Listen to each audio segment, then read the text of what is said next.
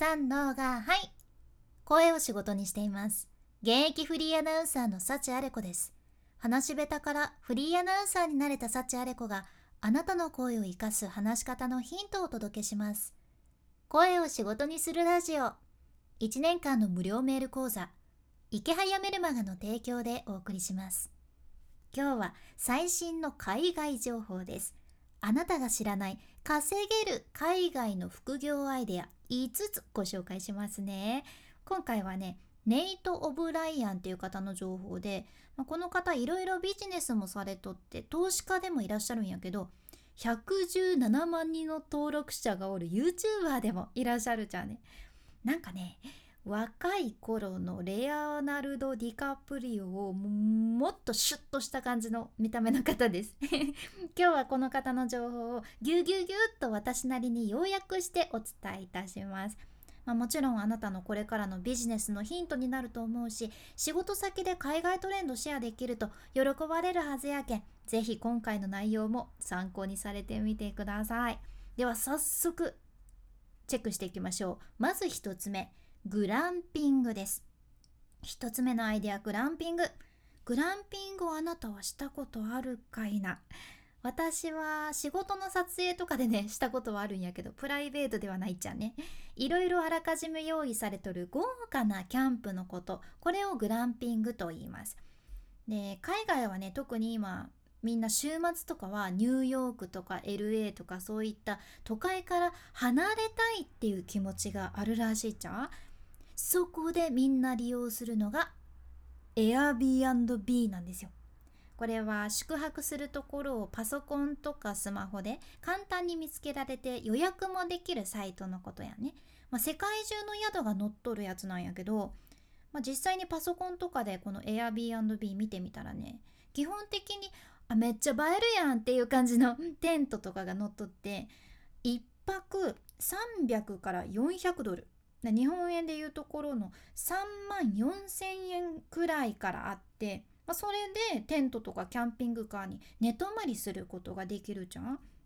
でじゃあこれ副業にするとしたらって考えるとさいや自分テント持ってないしなとかキャンピングカー持ってないしなとかいやグランピング提供する土地ってどうすりゃいいのとか思われる人おると思うじゃん。でこういう意見に対してオブライアンさんはねいやいやいやいやいやいろいろ選択肢があるからちょっと考えてみてよっていうふうにおっしゃっとるんですよ。で基本的には土地を借りて提供するのもありやし逆に土地を持っとる人は土地を貸してそういった場所を提供するのもありっていうことなんですね。でもしあなたに資金があるんやったら一番一番おすすめなのは海外では国立公園とかの近くの土地を買ってそこでグランピング施設を整える。これが低コストでやるのには一番おすすめな方法っていうことでした、まあ、つまり都会から離れてみんなが行きそうなところをもうあえて狙ってそういった施設を作るっていうことやね。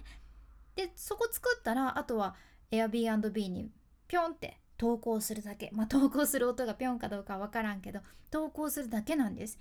でオブライアンさんねこの副業激推しされとるじゃん。なんでかっていうと実際にオブライアンさんの友達がこれして稼いでる人いっぱいいるそうなんです。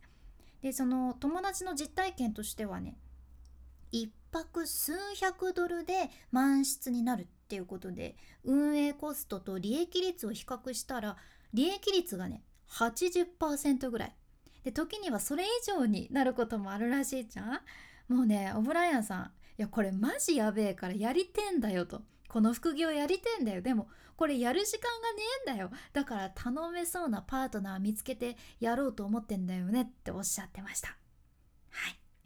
オブライアンさんがこんなキャラクターなのかどうかは置いておいて 次いきます。2つ目です。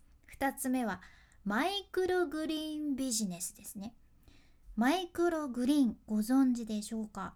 これね実はこのマイクログリーンはね今海外でめっちゃ伸びてる市場で野菜の成長の初期段階で収穫される苗のこと。これをマイクログリーンと言います、まあ、具体的に言うとカリフラワーとかキャベツとかブロッコリーとかの若い芽のこと。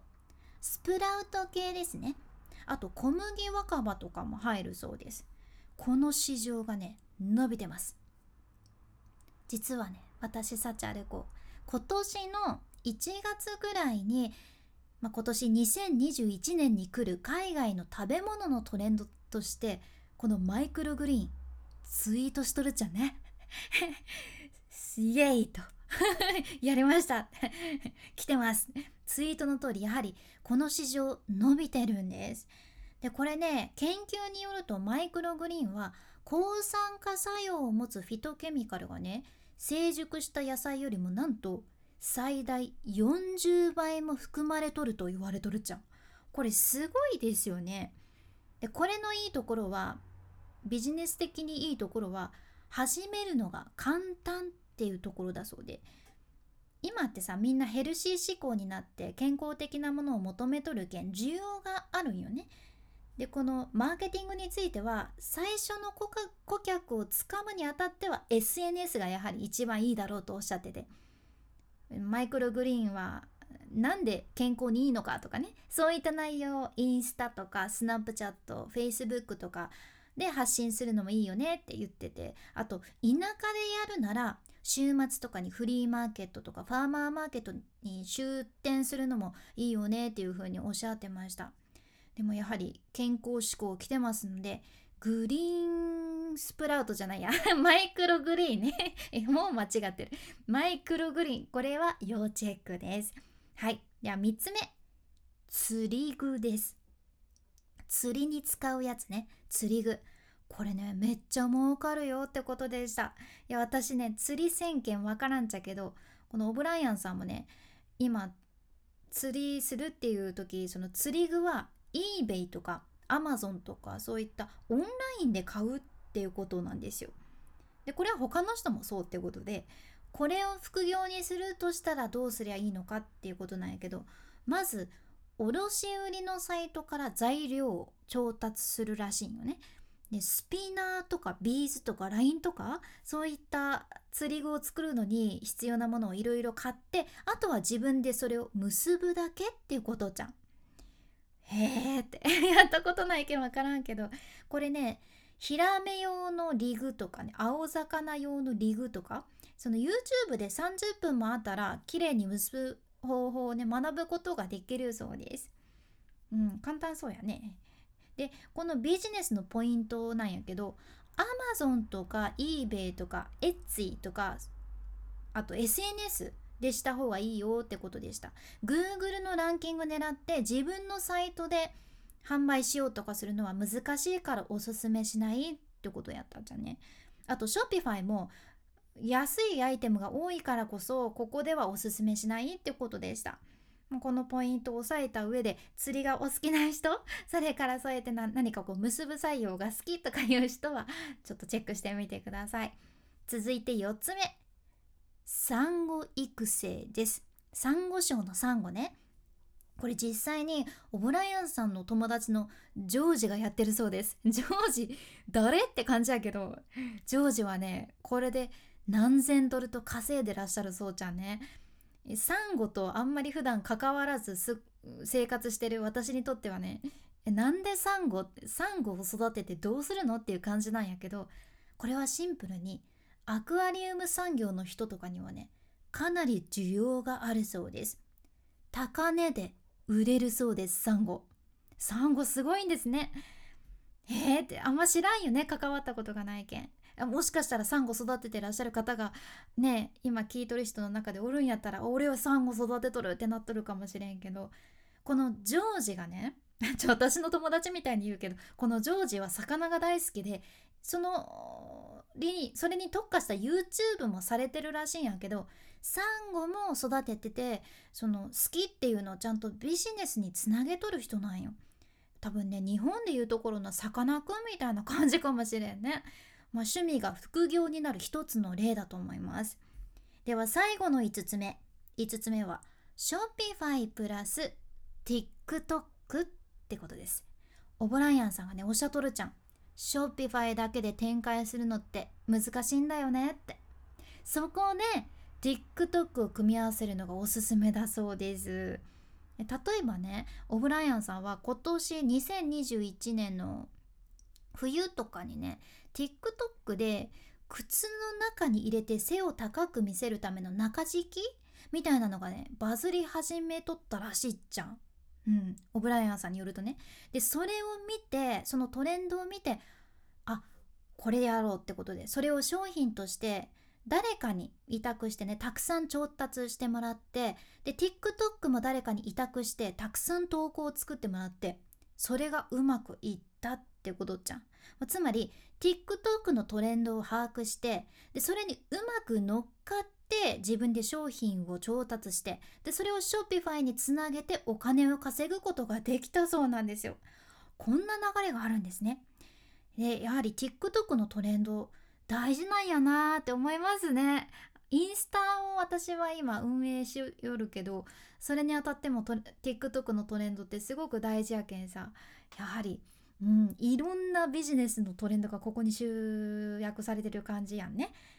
でねこのポイントとしてはバズりきったものやなくってバズり始めてるものが狙い目っていうことでした。まあ、今回の学びとしては稼げるあなたが知らない海外副業アイディア5選。1つ目グランピング。2つ目マイクログリーンビジネス。3つ目釣り具。で4つ目産後育成。そして5つ目 Shopify プラス TikTok この5つでした。是非参考にされてみてください。で今日みたいな仕事先で話したら一目置かれるような海外の最新情報やあなたの話し方をアップデートする内容これからもシェアしていくけん聞き逃さないようにフォロー無料のサブスク登録のボタンも今のうちにポチッと忘れずに押しておいてください。さらにこのラジオのスポンサー池早さんの無料メルマガのリンクも一緒に入れています。まだ読んでない人今年中に始めませんか？これからの時代に必要な自分で稼ぐためのノウハウがサクッと学べちゃう無料のメール講座です。これは無料って言われとるだけあってずっと無料やけんお金はかかりません。でやめたい時はいつでもやめられるけんぜひ今年中に始めて来年に向けてねいいスターダッシュ切っておきましょう。まだ読んでない人はこちらも概要欄エピソードメモに入れておきます。ぜひ今日チェックしてみてください。君に幸あれ。ではまた。博多弁の幸あれ子でした。